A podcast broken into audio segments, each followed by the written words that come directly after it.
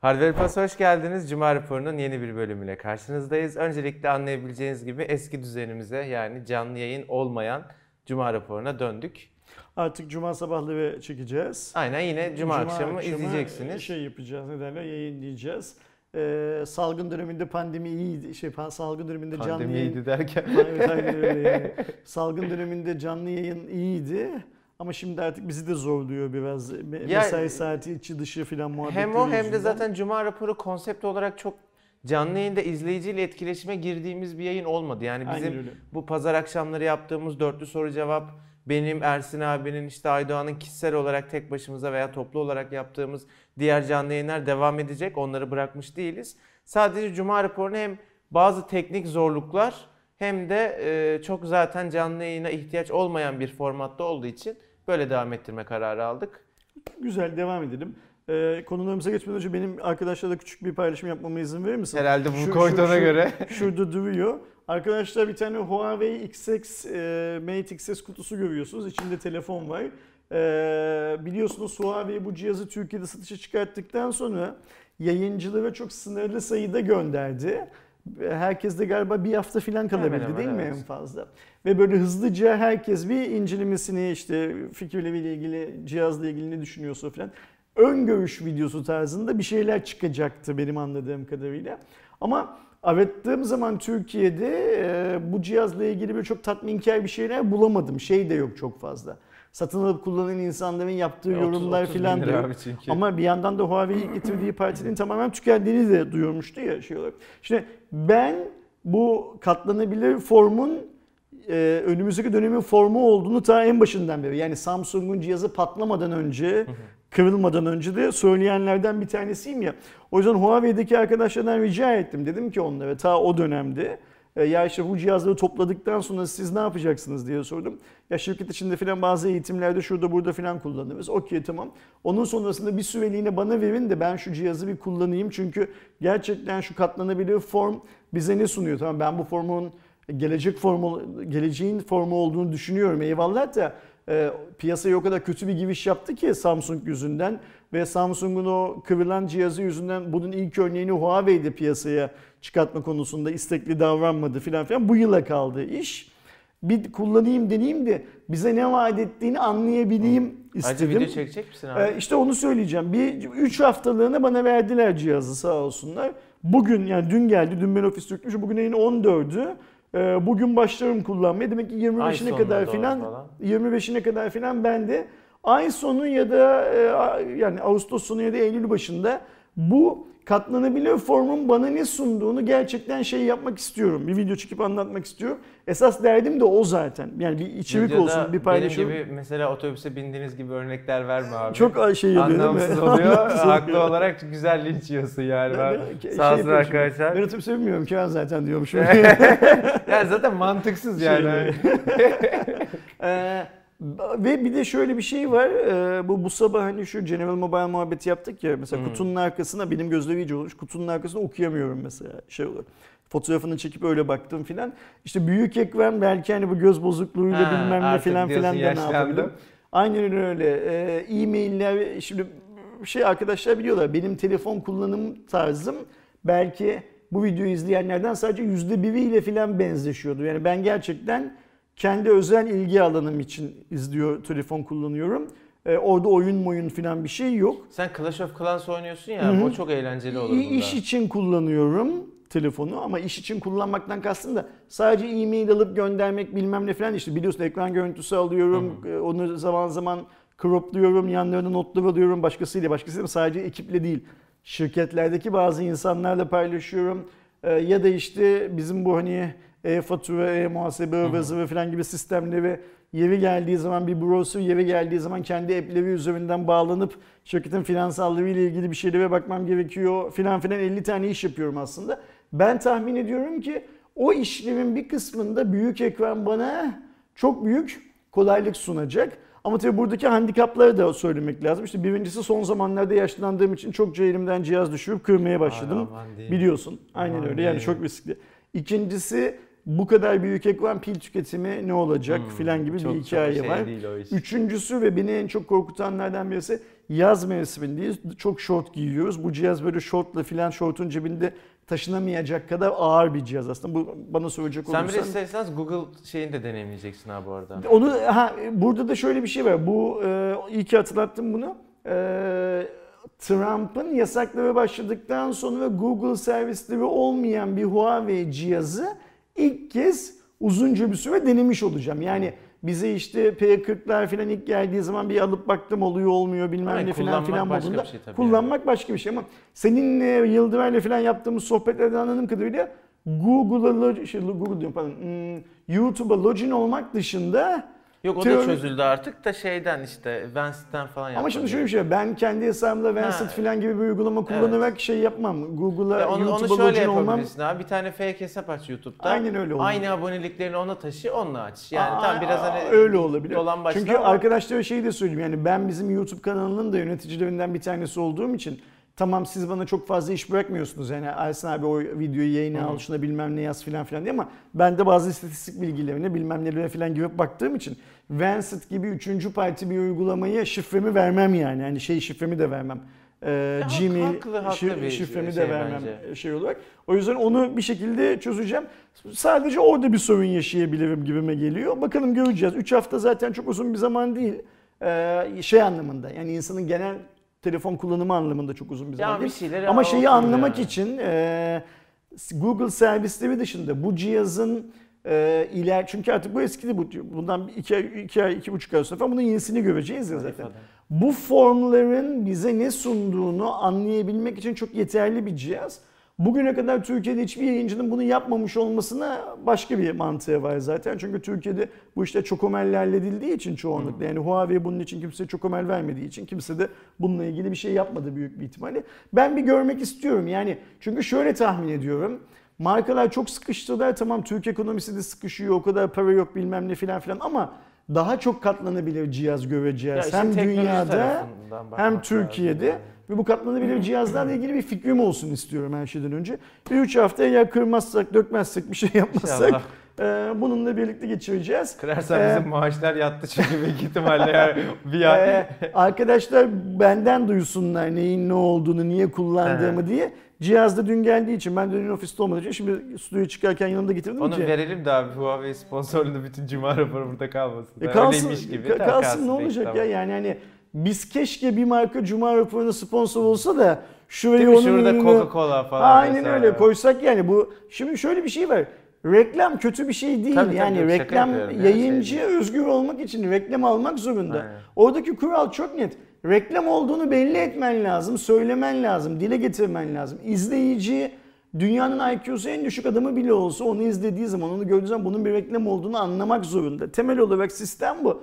Yoksa hani reklam kötü bir şey değil. Reklama ben arkadaşların niye karşı olduğunu anlamıyorum. Yok, ama karşı değil. Ama şöyle bir şey var. İnsanlar beni reklama karşı zannediyorlar. Hayır, ben ahlaksız reklama karşıyım. Gizli reklama karşıyım. Biz diyorduk ya cuma raporunda bir günde sırf bu konuyu konuştuğumuz bir video yapalım diye yapamadık. Geçti gitti. Aynen yani öyle. Yani, o yüzden eğer Huawei mesela kutu buraya çok yakıştıysa ya da mesela biraz böyle yukarıda durması falan gerekiyorsa, Huawei'nin bu şartlar altında cuma raporunda falan sponsor olabilmek gibi bir ihtimali varsa lütfen haber versinler. Biz gerekli şartları sağlarız. Tabii. Hiç şey yapmayız yani, zorluk çıkarmayız bu konuda. Tahmin ediyorum ki uzun bir cuma raporu geliyor arkadaşlar. Çünkü girişimiz sırf 10 dakikasıydı. Hemen başlıyorum. Dün akşam Apple'la Epic Games veya işte Fortnite arasında, ki aslında sadece Apple'da değil, işin bir de Google tarafı var, müthiş bir kavga çıktı. Kavganın sebebi şu. Biliyorsunuz normalde uygulama mağazaları içindeki bir oyundan satın alma yaptığınız zaman bir komisyon kesiyor. %30 oranında bu Apple'da. Epic Games'te hem Google Play Store hem de Apple'daki bu komisyonu ödememek adına direkt kendi ödeme sistemini oyuna yerleştirdi ve işte 1000 V-Buck, oradaki para V-Buck diye geçiyor. Apple'dan aldığınız zaman 10 dolarsa Fortnite'ın kendi sistemini alırsanız 8 dolardı. Bu olur olmaz da Apple hemen şeyden kaldırdı. App Store'dan Fortnite'ı kaldırdı. Ardından Google'da Play Store'dan kaldırdı. 1-2 saat sonra Google'da kaldırdı. Yani şu an Fortnite'ı ne Android'in uygulama mağazasında ne de Apple'ın uygulama mağazasında göremiyorsunuz. İşin böyle biraz drama olan tarafı şu. Epic Games Free Fortnite hashtag ile bir kampanya başlattı ve yıllar önce Apple'ın IBM'i konu alarak yaptığı böyle bir 1984 şeyi vardı, reklam filmi vardı. Onun Fortnite versiyonunu yapıp bu Apple hegemonyasına karşı çıkıyoruz diye böyle Apple'la IBM'in kavgası 1984'te tesadüfi olarak böyle bir hikaye varken bir de orada 1984 Orwell'ın şeyi var. Distopyası var. Öngörülüğü var. Öyle bir şu an kavga çıktı. Sen kimi haklı buluyorsun burada? Ya abi şimdi ben %100 yani ben ilk olay patladığında Apple hep böyle şey ya yani ben kazanmıyorsam şey yap falan. Bir Apple'a böyle şey yaptım yani bir de şimdi geçen haftaki Microsoft'un X Cloud olayları falan da olduğu için ya Apple da çok abartıyor falan dedim ama sonradan birkaç yorum da okuyup Apple'a da şöyle hak verdim. Şimdi burada Fortnite'a izin verse bütün uygulama geliştiricileri ya da birçoğu kendi içerisinde bir ya ödeme altyapısı oluşturup kurmasalar bile başka ödeme altyapısı sistemleri ortaya çıkacak. Nasıl bu sanal kartlar bilmem neler e-ödeme sistemleri çıktı bankalar ve alternatif olarak. Mesela atıyorum belki de Fortnite için kurduğu şeyi, sistemi Epic bütün oyun şirketlerini açacak. Diyecek ki Apple'a %3 ödeyeceğinizi bana %1,5 ödeyin komisyon diyecek. Ve orada Apple'ı çıkartacak. Ya sonra düşündüm ki aslında Apple'ın da haklı bir tarafı var ama mesela %30 bana oransal olarak çok şimdi büyük geliyor. Fortnite, PUBG bilmem ne filan gibi oyunlarda atıyorum mesela bir zamanlar Clash of Clans en çok indirilenler listesinde bir numara verdi ya. Bu tarz oyunlarda o rakamlar zaten %30 falan değil. Çok daha aşağıya çekilmiştir. Yani anlaşmalarla falan. Tabii şimdi ya sen her gün $1.000.000 ciro yapıyorsun. Günlük $10 ciro yapan yazılım şirketinden de aynı parayı alacak. Senden de aynı parayı alacak. Mümkün değil bu zaten. Ama ben şöyle düşünüyorum Kerem. Bana bu kavgadan Apple ve adı ABC olan şirket zararlı çıkacak ABC diye. Dediğin? Google zararlı çıkacak diye şey geliyor. Çünkü şöyle bir şey var. Bence yazılım üreticilerin tamamının böyle bir şey yapmaya hakları var. Ve bu haklarını pazar yerinin sahibi olan kurum ellerinden alamaz. Ben dün mesela şunu düşündüm. Yani bu arada arkadaşlar Epic anında yani bekliyorlarmış büyük ihtimalle. Bütün dosyayı hazırlamışlar. Anında dava açtığını duyurdu Apple'a. Bir de o şimdi dava sürecini göreceğiz ama ben dün olaya başka bir taraftan yani kullanıcı tarafından baktım. Ya düşünsenize bir iPhone kullanıcısınız ve Fortnite'ta binlerce yani milyonlarca hatta ne binlercesi Fortnite oyuncusu var. Ve bu kavga yüzünden bir yandan elinizdeki oyundan oluyorsunuz. Aynen. Hani bir Fortnite seven bir çocuğun Apple'a alabileceği şeyi düşünün. Cepheyi düşünün. Ya da şöyle, orada Apple aslında istemeden başka şeyler de kaybediyor. Şimdi bu senin söylediğin işin başka bir tarafı. Mesela şöyle bir tarafı da var. Şimdi mesela biz Samsung lansmanlarında filan işte bizim Fortnite'la yaptığımız özel işbirliği ıvı zıvı filan gibi şeyleri geçmişte gördük değil mi? Bundan sonra göreceğiz büyük bir ihtimal. Yani buradaki dosyamız, olayımız sadece Fortnite değil. Bu büyük bir ihtimalle bir hızla atıyorum önce belki bütün Epic oyunlarına, sonra başka markaların oyununa, başka stüdyoların oyunlarına falan da yayılacak. Yani burada herkes bence Apple'la ve Google'la olan sözleşmesini riske atmasa bile bu özgürlüğü elinde tutmak isteyecek. Tüm oyun üreticileri, tüm yazılım üreticileri bilmem ne falan filan. Bu cepte. Bugünden sonra demek ki hiçbir cep telefonu lansmanında bizim Fortnite'la yaptığımız özel çalışma karşılığında size işte bir item vereceğiz, bu telefonu alırsınız falan olmayacak. Çünkü niye? Zaten İnsanlar, resmi uygulamada şu an olmayacak. Ya da şu olacak, bak bu daha riskli. Ama Android'de olur çünkü Android'de Fortnite'ın kendi launcher'ı var. Oradan indirip kurabiliyorsunuz. İşte onu söyleyeceğim. Ya da ama Samsung gibi, Huawei gibi filan büyük markalar lansmanlarında bu item'ı, bu özelliği almak için Fortnite'ı şu yöntemle kurmanız gerekecek diye çok uygun Google'a filan meydan okuyacaklar bir şekilde. Yani bence Apple ne yaptığının farkında değil. Burada şu örneği vereceğim. Ondan sonra istiyorsan konuyu kapatalım, istiyorsan konuşalım. Apple Watch ilk çıktığı zaman Apple tek gecede Store'daki tüm saat uygulamalarını sildi. Hepsini yayından aldı. Çünkü Apple Watch'ı önemli. Çünkü Apple Watch diye bir ürünlüğü vardı. Sonra bu yaptıkları şeyin ne kadar saçma olduğunu anladılar. Hiç dava açılmadı bilmem ne olmadı filan filan. Ne kadar saçma olduğunu anladılar. Peyderpey hepsini aldılar. Hatta işte o dönemde dünyadaki Samsung yöneticilerine lansman yapıldığında iOS uygulaması da çıkacak mı? iOS'u da destekleyecek mi filan diye sorular sorulmaya başlandı. O O yüzden Apple yine yanlış yapıyor ve tamamen o senin söylediğin, hani ilk aklıma geldi dedin ya, o nobranlığıyla yanlış yapıyor. Başka bir Apple haberimiz daha var bu şeyle ilgili. Aynen, ne derler? Orada da konuya kaldığımız yerden devam ederiz istiyorsan. Şu haberle alakalı yine dikkatimi çeken bir yorumu da söyleyeyim. Şimdi biliyorsunuz Amerika'nın bir Çin savaşı var şu anda. Bence yani değişik bir günümüzün bir soğuk savaşı yaşanıyor şu anda. Öyle. Hani eski dönemde de bir soğuk savaşı yani olmuş. Onun teknolojik versiyonu yaşanıyor bu şu anda. Bu şey değil yani kesinlikle. Trump'ın iddia ettiği gibi işte gizlilik konusu yüzünden. Yok bayağı şey, liderlik savaşı yani. Bu resmen Amerikan hükümetinin Çin hükümetini köşeye sıkıştırmak için yaptığı hamlelerden bir tanesi. Biz teknoloji yayını olduğumuz için işin Huawei tarafıyla ilgileniyoruz. Belki bir enerji yayını olsaydık, doğalgazdaki, petroldeki bilmem ne hikayeleri, çünkü oralarda da yaptırımlar işte var. Bazı yorumlar diyor ki bildiğiniz gibi bu hafta hem işte Amerika'da TikTok'un hem de WeChat'in, ikisi de çok büyük Çin uygulamaları, yasaklanmasından sonra Fortnite'ın da %40 hissesi Tencent, yani büyük oranda aynen aslında Çinli bir oyun. PUBG de öyle. Şimdi de onlar böyle bir karşı atak yapıyorlar. Yani bu kadar hazırlıklılarsa o işin bir de bu tarafı var diye de yorumlar var.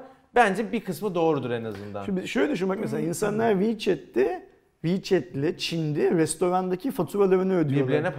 Birbirlerine para gönderiyorlar. Bankacılık sistemi. Şimdi biz Çin'e kapalı sistem, komünist filan diyoruz ya. Sen bugün hangi kapitalist ülkede WhatsApp üzerinden birbirine para gönderip ödeme filan yapabiliyorsun? Böyle adamlar işte Türkiye'deki Çinliler mi de farklı şirketler için gelenleri görüyor. Adamlar Türkiye'deyken bile WeChat kullanmaya devam ediyorlar.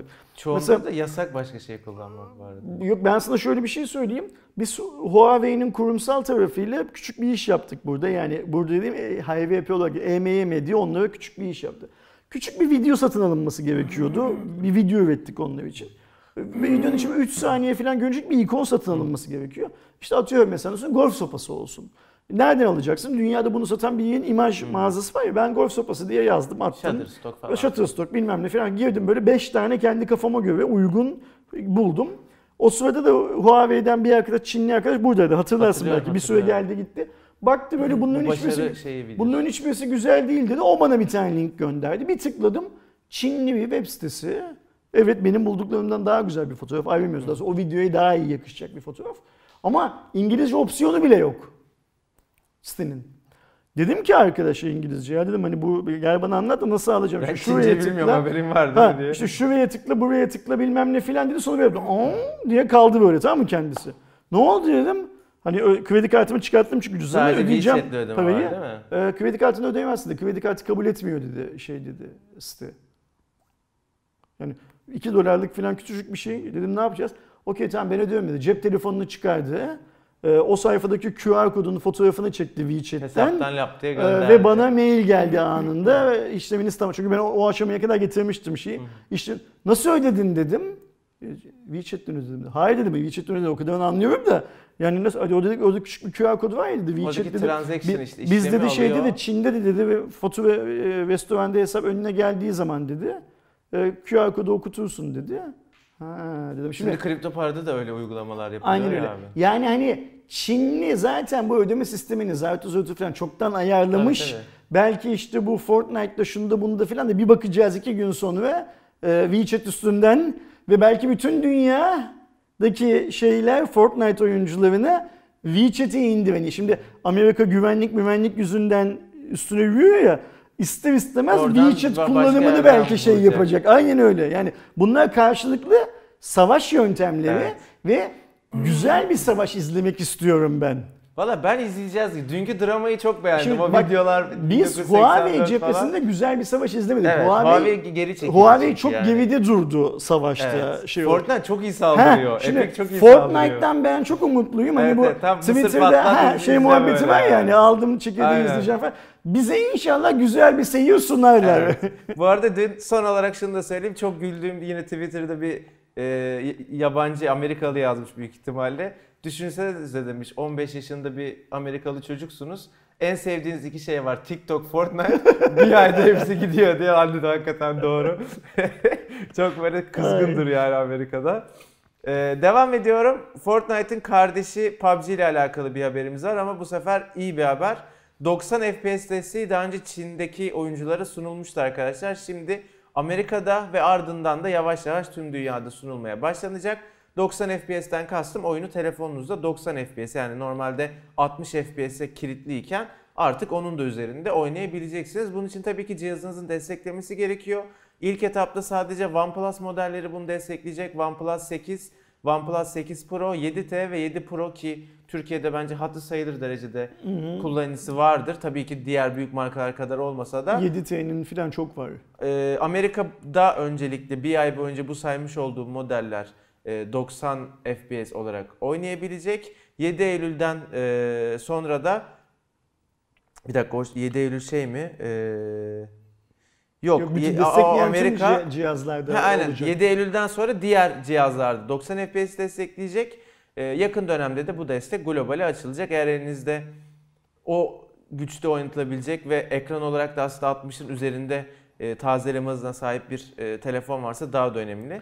Yani OnePlus'ın verebilmesi lazım. OnePlus'a özel olan şey 7 Eylül'e kadar OnePlus'a evet, özel. 7 evet. Eylül'den sonra Amerika'daki destekleyen tüm markaları. Aynen eğer gücü Samsung'a, varsa. Asus'un Republic of Rock telefonlarına bilmem ne filan filan evet. Hepsini açılacak. Ben şeyi anlamıyorum Kerem sadece.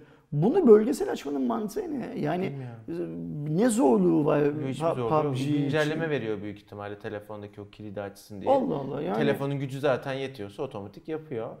Bilmiyorum. Yani PUBG'nin bu desteği global olarak vermesi, global olarak 90 FPS'i belki şey cihaz olabilir, bazen bölge bölge deniyorlar ya hani bir yerde patlayacaksa oyun. Bütün dünyada patlamasın hani bir test grubu falan gibi belki. Yani şey bu olabilir. Güzel bir haber eyvallah da ben bunun niye haber olduğunu anlamadım.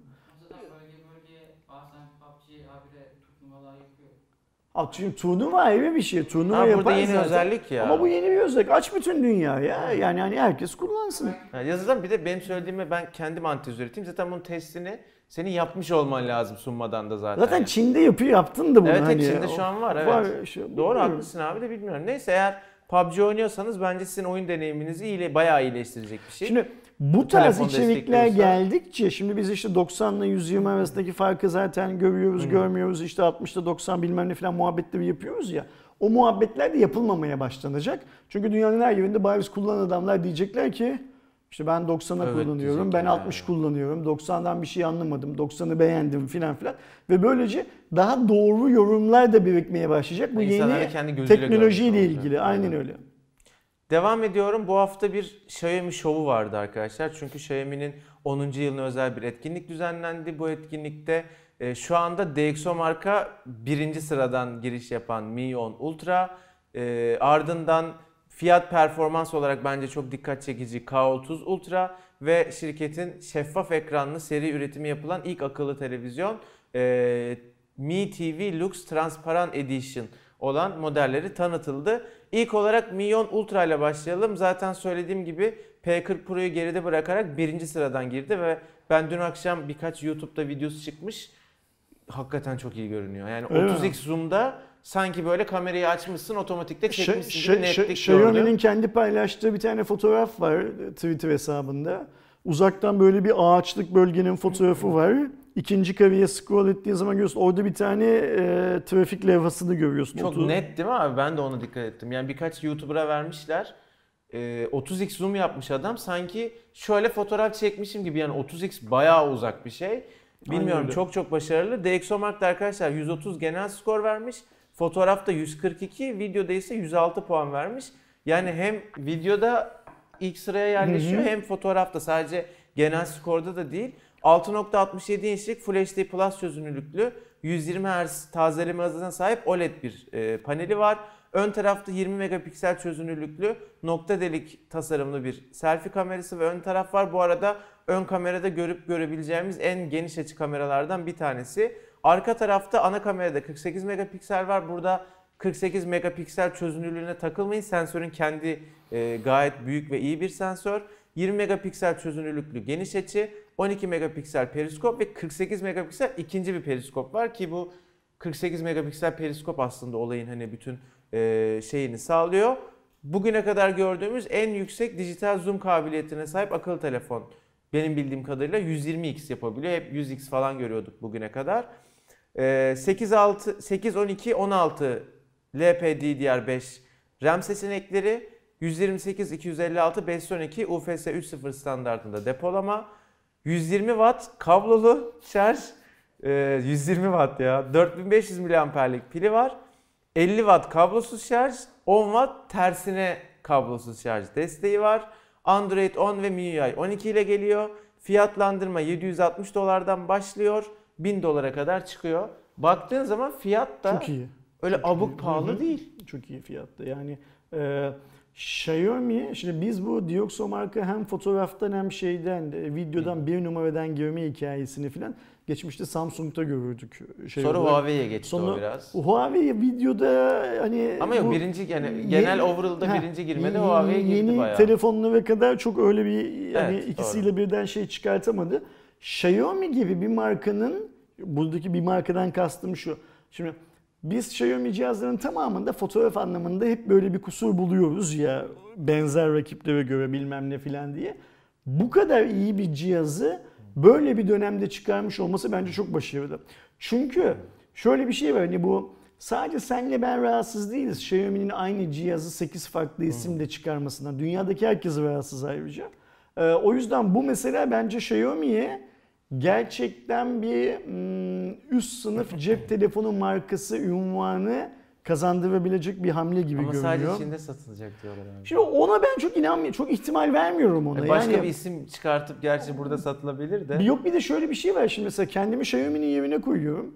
Elimde bu kadar güzel bir mal varsa ve çok iyi ses getirdi. Satın alması, $1000'lık cihazı satın alması gücü dünyadaki Türkiye'den son kadar az olmasa bile az olan ülkelerden bir tanesi olan Çin'de satmak mı bunu daha mantıklı?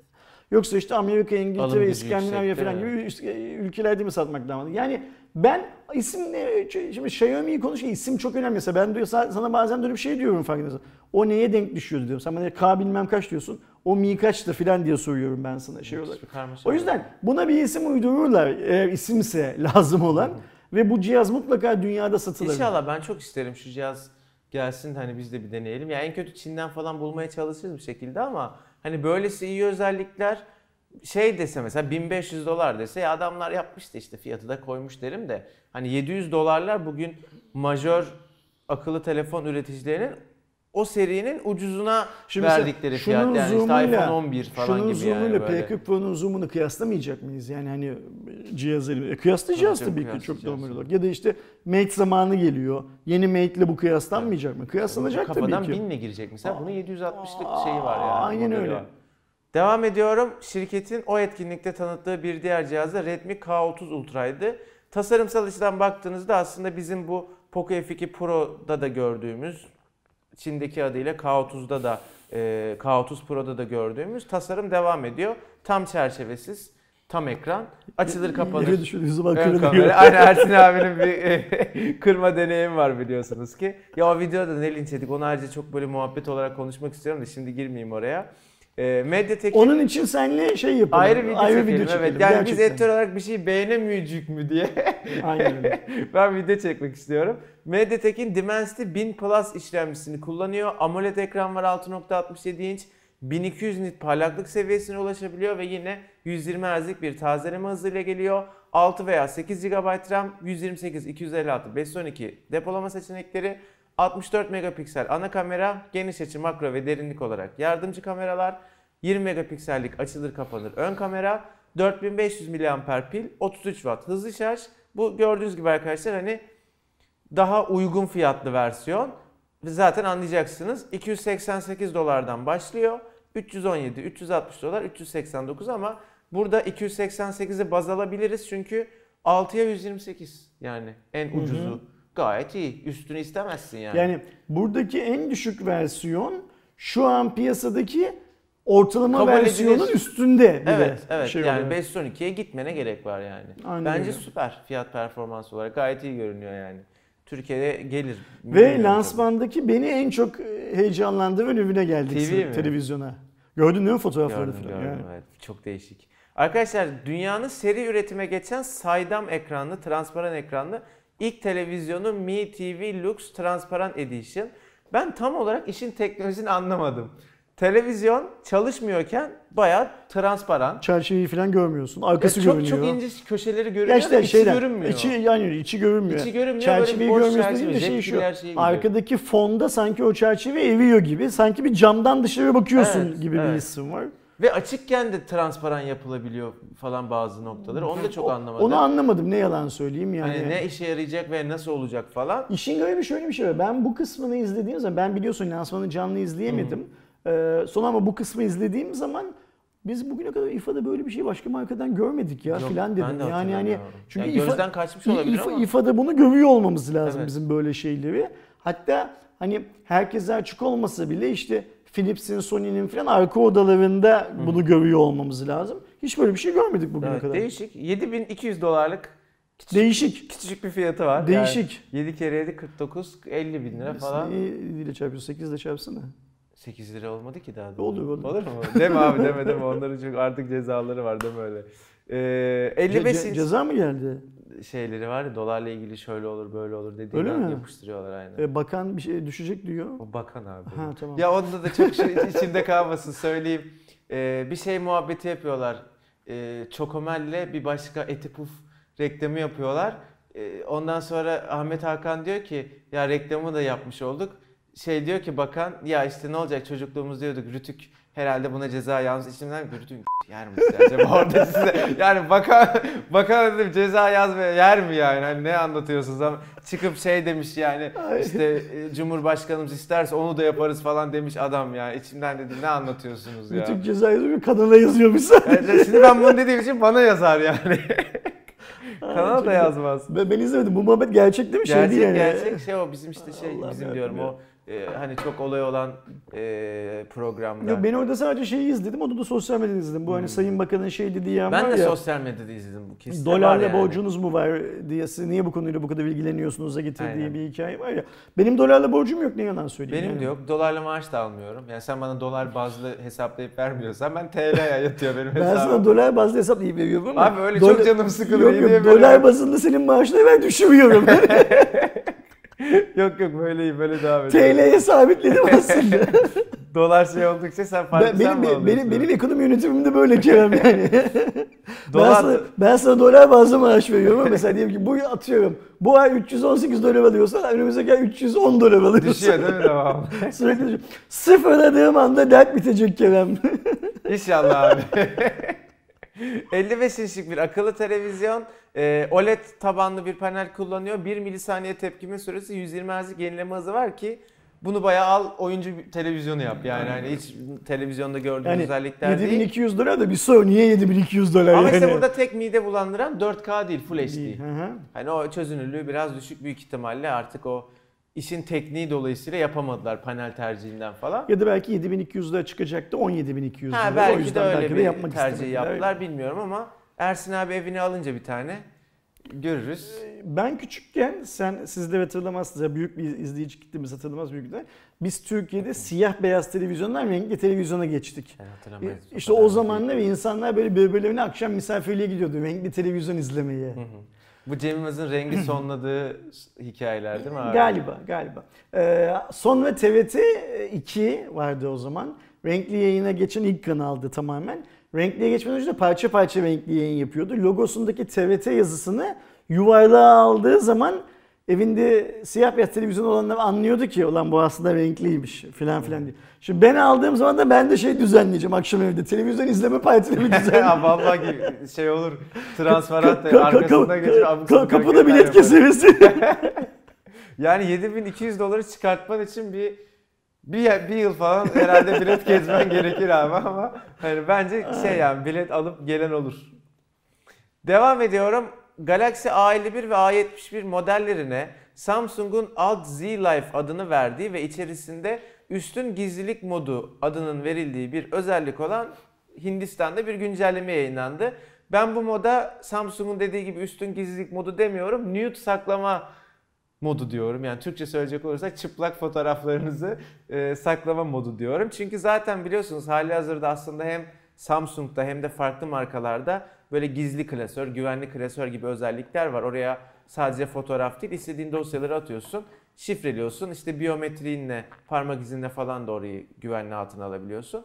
Normal dosyaların uygulamasında o görünmüyor. Özel olarak o kasaya gidersen ve şifreye girersen onu görüntüleyebiliyorsun.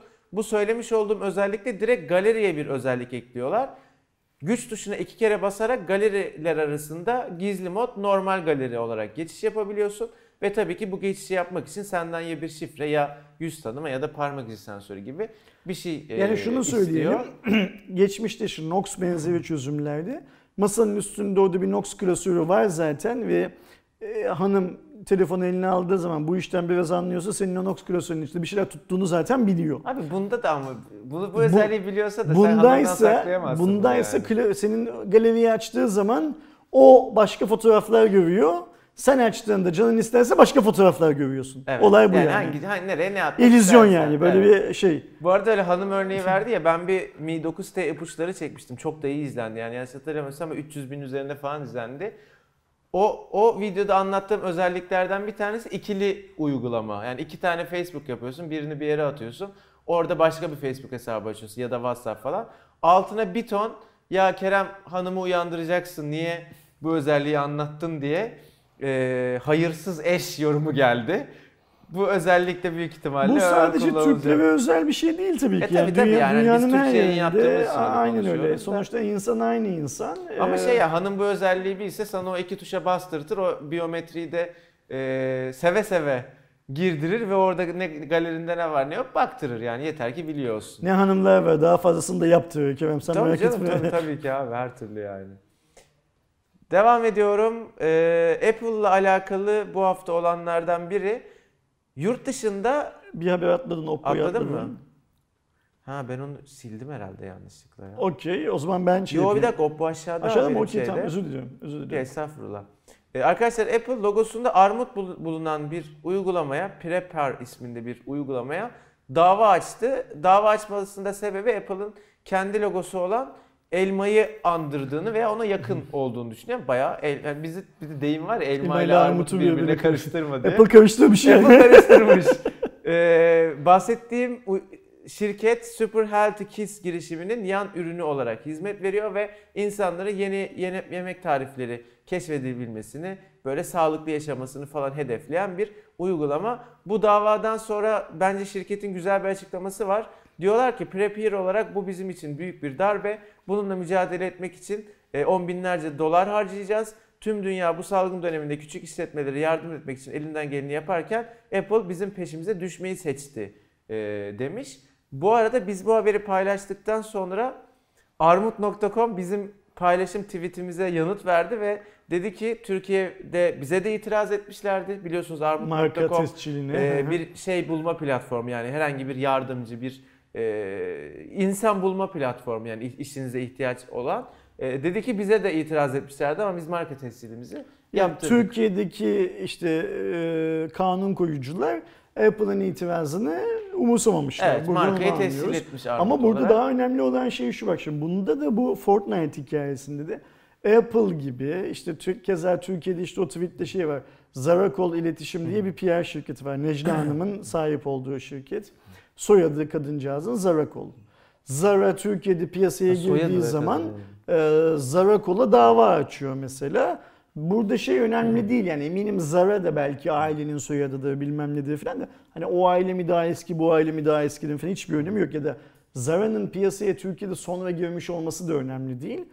Kadının soyadı Zara. Orada aynı işi yapıp yapmadığı sorgulanmıyor mu? Ya o da önemli değil. Aynı işi yapsak bile şimdi mesela Türkiye'de Asus diye pantolon üreten şirket var. Zara Kol kıyafet üretseydi eğer Türkiye'de.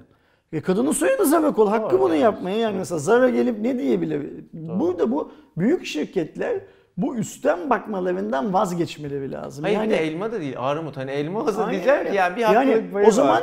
Mesela ya şimdi portakala da hayır, bu da meyve mi diyeceksin? Sen Enginar yani diye bir şirket kuracaksın. Herif sana da dava açacak yani. Falan aynen yani. Öyle. Bu da ağaçta yetişiyor diyecek. İşte bu da bitki diyecek. Bilmem ne falan.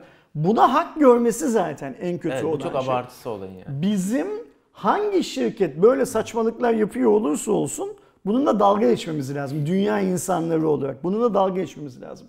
Keza Vodafone'un Kemalettin'i mahkemeye vermesiyle hala dalga geçiyorum. Hala karşısında duruyorum. Dava bitti. Anayasa Mahkemesi bile Vodafone'un haksız olduğuna karar verdi. İnşallah Kemalettin bu davayı Avrupa İnsan Hakları Mahkemesi'ne falan götürür bence. Dünyaya örnek olması gereken bir dava.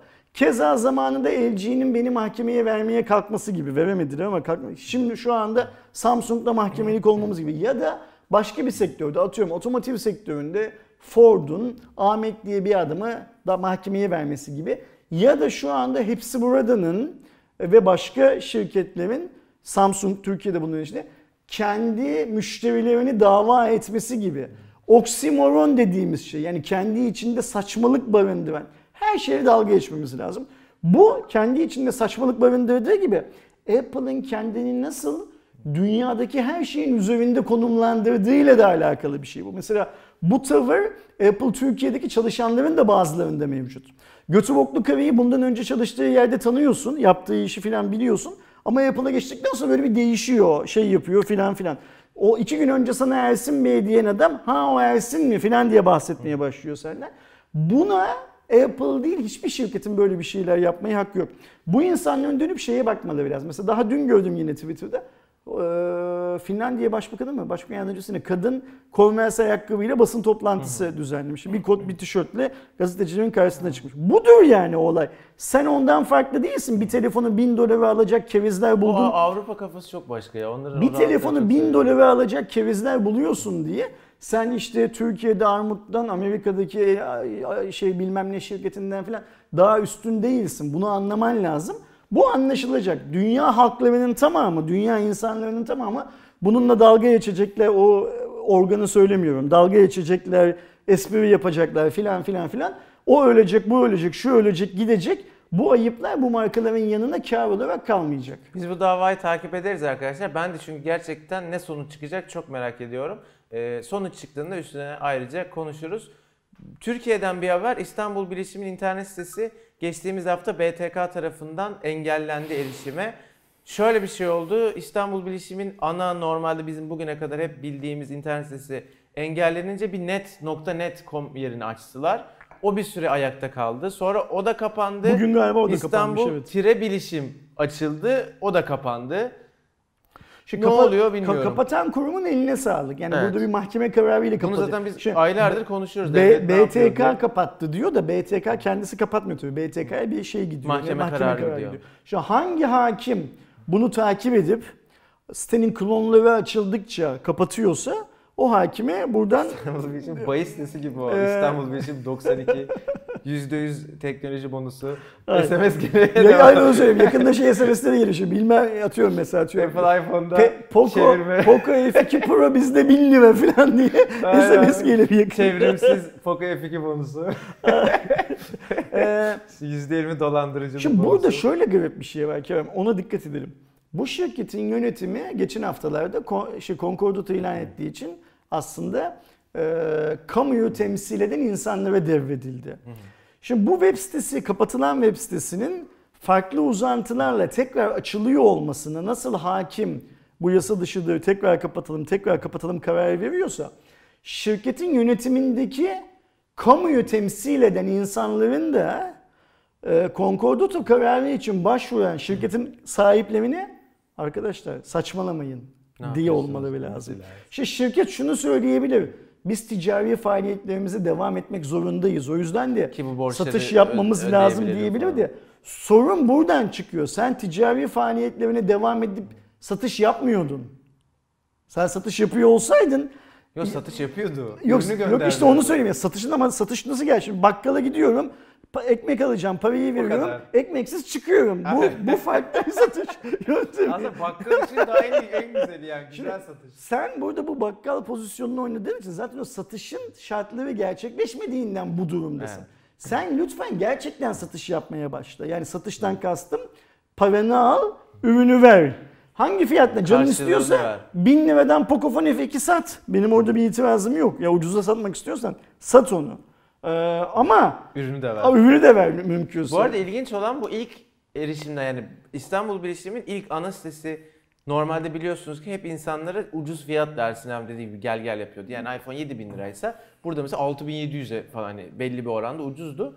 şeyi takip ettim. Yenilerinde daha da üstüydü. Yani 1000 liraya satarlarsa iyi para kazanamayacaklar için 6.700'den satıyor. Yani adamın 1000 liralık tokatla bak başka bir şey 6.700'den satıyor. Şey yani orada tabii iPhone'u 1000 liraya satarsan bu ulan 1000 liraya iPhone mu olur dersin ama 300 lira indirim yapmışlar. Bir de onu daha önce televizyonda yaptılar zaten değil mi? Hani Galaxy satıp Samsung Galaxy şey falan mı abi? Hayır, yani Türkçe yazılan Galaxy'ler sattılar, sahte Galaxy'ler falan gönderdi. Evet, o yapılmış bir yöntem. Yani. Bu arada şeydi yani yeni açılan işte İstanbul Tire Bilişim, İstanbul Net'te mesela piyasanın da üzerinde fiyatlar vardı. Ben merak edip baktım. Hani nasıl bir mantık var, ne yapıyorlar bilmiyorum. Uzak durun arkadaşlar. İstanbul Bilişim olayı başından sonuna kadar her anlamında bence uzun yıllar Türkiye'deki birçok farklı konuda yani konuların ne olduğunu saymayalım ama bankacılıktan e-ticareti, müşteri memnuniyetinden medya yönetimine bilmem ne filan filan birçok konuda konuşulacak bir dosya haline gelecek bence. Ben şeyi çok merak ediyorum. İstanbul Bilişimi arkasında hangi güç olduğunu çok merak ediyorum. Valla bence de bir şey var. Yani birileri tanıdıklar bir şeyler ben var. Bu şirketten geçmişti değil mi? 2000'li yılların başında alışveriş yapmış bir insanım bak. Sony Vaio laptop almıştım bu adamlardan. O zamanlarda sorun yoktu ama düzgün iş... Çok düzgün yani. Değillerse bile bu yani seviyede... Işte atıyorum ya hangi e-ticaret firması çok düzgün ki zaten abi. Değillerdi. Fakat şöyle bir şey var. 20 yıldır, 25 yıldır Türkiye gündemini meşgul eden bir şirket bu. Ben defalarca birçok markanın yöneticisinden, işte mesela İstanbul Bilişim'i getirip sattığı laptopla ve televizyonla ve bilmem neleri ve filan kavuşamadıkları sistemini duydum. Yani Türkiye'de paralel ithalat dediğimiz şeyi çok uzun yıllardan beri uygulayan bir şirket filan filan. Bu adamlar bu işleri nasıl götürüyorlar? İnşallah bir gün onu da öğreniriz. Vardır bir şey. Yani kim var bu işlemin arkasında? Çok merak ediyorum mesela. Devam ediyorum. Bir de şunu da söyleyeyim devam etmeden önce. Şimdi bu adamlar ticari faaliyetlerini yönetemedikleri için konkordato başvurusunda bulundular ya. Burada da bak yine biraz önce Apple örneğine yine oksimoron bir hikaye var. Parayı alıyorsun, malı vermiyorsun ama yine de ticari olarak faaliyetlerine devam edememekten şikayet. Ulan para nerede? Hani şey var ya tavuk... Para bilmem ne falan. İşte nerede yani para? Dava açarlar diye söylemek istedim. Bunun adını biliyorsun yani. Niteliklisi var, niteliksizi var. Devam ediyorum. Bu resmi bir basın bülteni arkadaşlar. Oppo dedi ki ben saatim olan Oppo Watch'u ve Enco W51'i Türkiye'ye getiriyorum. Türkiye'de satacağım. Henüz fiyatları belli değil. Enco W51 bizim geçen aylarda incelediğimiz kaç daha bu model? 31 miydi? 31. Ha, onun o seriden olan farklı bir modeli. Üst versiyonu. Aktif gürültü engelleme, kablosuz şarj gibi özellikleri var. Bluetooth 5.0 kullanıyor. Oppo'nun açıkladığı bilgilere göre 15 dakikalık bir hızlı şarjla beraber 9 saat boyunca kulaklığı kullanabiliyormuşuz. Şarj kutusu ile beraber 24 saatlikte toplam bir pil ömrü sunuyor. IP54 suya ve toza dayanıklılık, lacivert, beyaz olmak üzere iki farklı renk ile satışa sunulacakmış. Saat tarafında kavisli ekranı barındıran ilk akıllı saat. Görünüm anlamında çok Apple Watch'a benziyor dışarıdan baktığınızda. 46 ve 41 milim olmak üzere iki farklı küçük ve büyük diye adlandırabileceğimiz boyutu olacak. Bu akıllı saatte de Vogue hızlı şarj teknolojisi bulunuyor. Saatlerin sıfırdan tam şarja ulaşması 75 dakika sürüyormuş. Fiyat önemli tabii onu bekliyoruz. Şimdi ben V51'in gelmesini çok normal karşılıyorum. Çünkü Oppo sonuçta Türkiye'deki kulaklık pazarına girdi. Bir de 31'i sattıysa bunu da satar yani. Ama Watch için şöyle mutluyum. Yılbaşında işte Ocak mıydı, Şubat mıydı neydi? Oppo'nun Watch'u Türkiye'ye getirip getirmeyeceği belli değildi. Ve büyük oranda da getirmeyecekmiş gibi görünüyordu. Çünkü benim aldığım bilgilere göre o zamanki ellerindeki ürün listesinde, Türkiye'deki ürün listesinde Oppo Watch yoktu, saat yoktu. Ve bizim daha çok saat görmemiz Türkiye'de iyi şey olarak. Tabii yani, alternatifi. Çünkü bak Apple Watch çok fazla satıyor Türkiye'de. Galaxy'ler, Samsung'un Galaxy'leri çok satıyordu. Şimdi Huawei oraya çok iyi girdi. Honor'la filan birlikte. Yeterli mi? Hayır yetmez. Farklı kapasitelerde, farklı özelliklerde, farklı saatlerin olması çok iyi. Çünkü görünen o ki hani seninle bazen konuşuyoruz ya aslında 2 ay önce kullandığım kadar da efektif kullanmıyorum falan diyoruz ya birbirimize. Belki de bu kullanmıyor olmamızın nedeni içindeki özelliklerin bir süre sonra bize yetmiyor olmasından kaynaklanıyor. Vallahi bir itirafta bulundum gerçekten çok samimi. Bilenler biliyordur bir haftadır falan Apple Watch kullanıyorum. işlevsellik anlamında mesela Apple olmayan diğer saat üreticilerinin sunmadığı bazı şeyleri çok iyi sunmuş. Yani bundaki mesela uygulama desteğini, hani telefonda kullandığının saat versiyonunu hiç bugüne kadar bir Android telefonda, ki o konuda en iyi Samsung, yani uygulaması çok olan, Huawei biraz daha sadece kendi ilk çıktığındaki uygulamalara göre ve buna konuşarak mesaj yazabildiğin falan ve orada kullanabildiğin, hani Apple Watch mesela orada işlevsellik anlamında farklı bir yerdeymiş. Kullanıcı anlamında, ama mesela pil ömrü, yani 2 günde bir şarj etmek zorundayım falan gibi durumlar var. Ben şöyle düşünüyorum. Çeşit her zaman iyidir. Evet, İyisiyle kötüsüyle çeşit her zaman iyidir. Mesela şimdi bu söylediğin özellikleri eşek değiller, yapsınlar abi, yani yapma bu kadar bu yok yani. Bir de şöyle bir şey var. Küçük şirketler değiller bu bahsettiğimiz. Yani mesela Oppo mu küçük, Samsung mu küçük, Huawei mi küçük? Ya mesela Apple'da 14 gün şarj yapabilsin, başkası yani pil ömrü yapsın. Aynen öyle. Tam ona göre. Apple mı küçük, bunu yapamıyor? O da yapsın bu hikayeyi şey anlamında. Ve böylece bizim karşımıza daha iyi ürünler çıksın. Şu ankileri kötü demiyorum. Daha iyi ürünler çıksın sadece. Zaten zamanla hep böyle daha iyi, işte pil ömrü daha uzun. Ben Oppo Watch'u çok merak ediyorum. Umarım bir ay içinde, 1,5 ay içinde falan, yani cihaz eskimeden, dünyada çok eskimeden Türkiye'de satışa sunarlar ve umarım iyi bir cihazdır, alıp kullanma şansı yakalarız. Ben de W51'i merak ediyorum, çünkü W31 yani fiyat segmentine göre biraz orada rekabette geri kaldı gibi görünüyor. Yani biz çok video yaptık. Hani ben dün W31'in fiyatına baktım, düşmüştü fiyatı. Ha, yani düşerse evet kendi yerini bulacak, ama ilk çıktığı satış fiyatındaki rakiplerine göre rekabette biraz geride kalıyordu. Biz de zaten kıyaslamalarda falan çokça söyledik. Tahmin ediyorum uzun bir cuma raporu olmuştur. Kaç saat oldu biliyor musun Doğuş? Bitti. Bitiriyoruz. Doğuş olaydan o kadar kopmuş ki. Aynen. Bitti mi formum? Bir saati geçmişizdir. Aa, geçememişiz ama bir saat. Sen canlı yayınlarda şeyi kaybetmişsin, bu saati bilme. Evet. Şimdi birkaç hafta bir antrenman yapayım abi. Tam dakika söylüyordum. Kazanırsın ondan sonra tekrar. 14 zaman bu şey yapar, durduramazsın zamanı. 14 Ağustos Cuma gününün Cuma raporu böylece sona eriyor. Çok güzel konularımız vardı ki her haftaki işte bu kadar dolu olsun. Raporunda. Şu şey hikayesini takip edelim hep birlikte arkadaşlar. Fortnite hikayesini takip edelim. Orada Mısır patlattığı izleyi çok eğlenceli. Fortnite işin dramasını çok iyi yapıyor. Yani. Oradan tüm dünyaya çok iyi malzeme çıkacak. Aynen. Bence. Biz de bol bol konuşacağız arkadaşlar Cuma raporunda. Bir sonraki hafta görüşmek dileğiyle. Hoşçakalın. Kendinize iyi bakın. We'll be right back.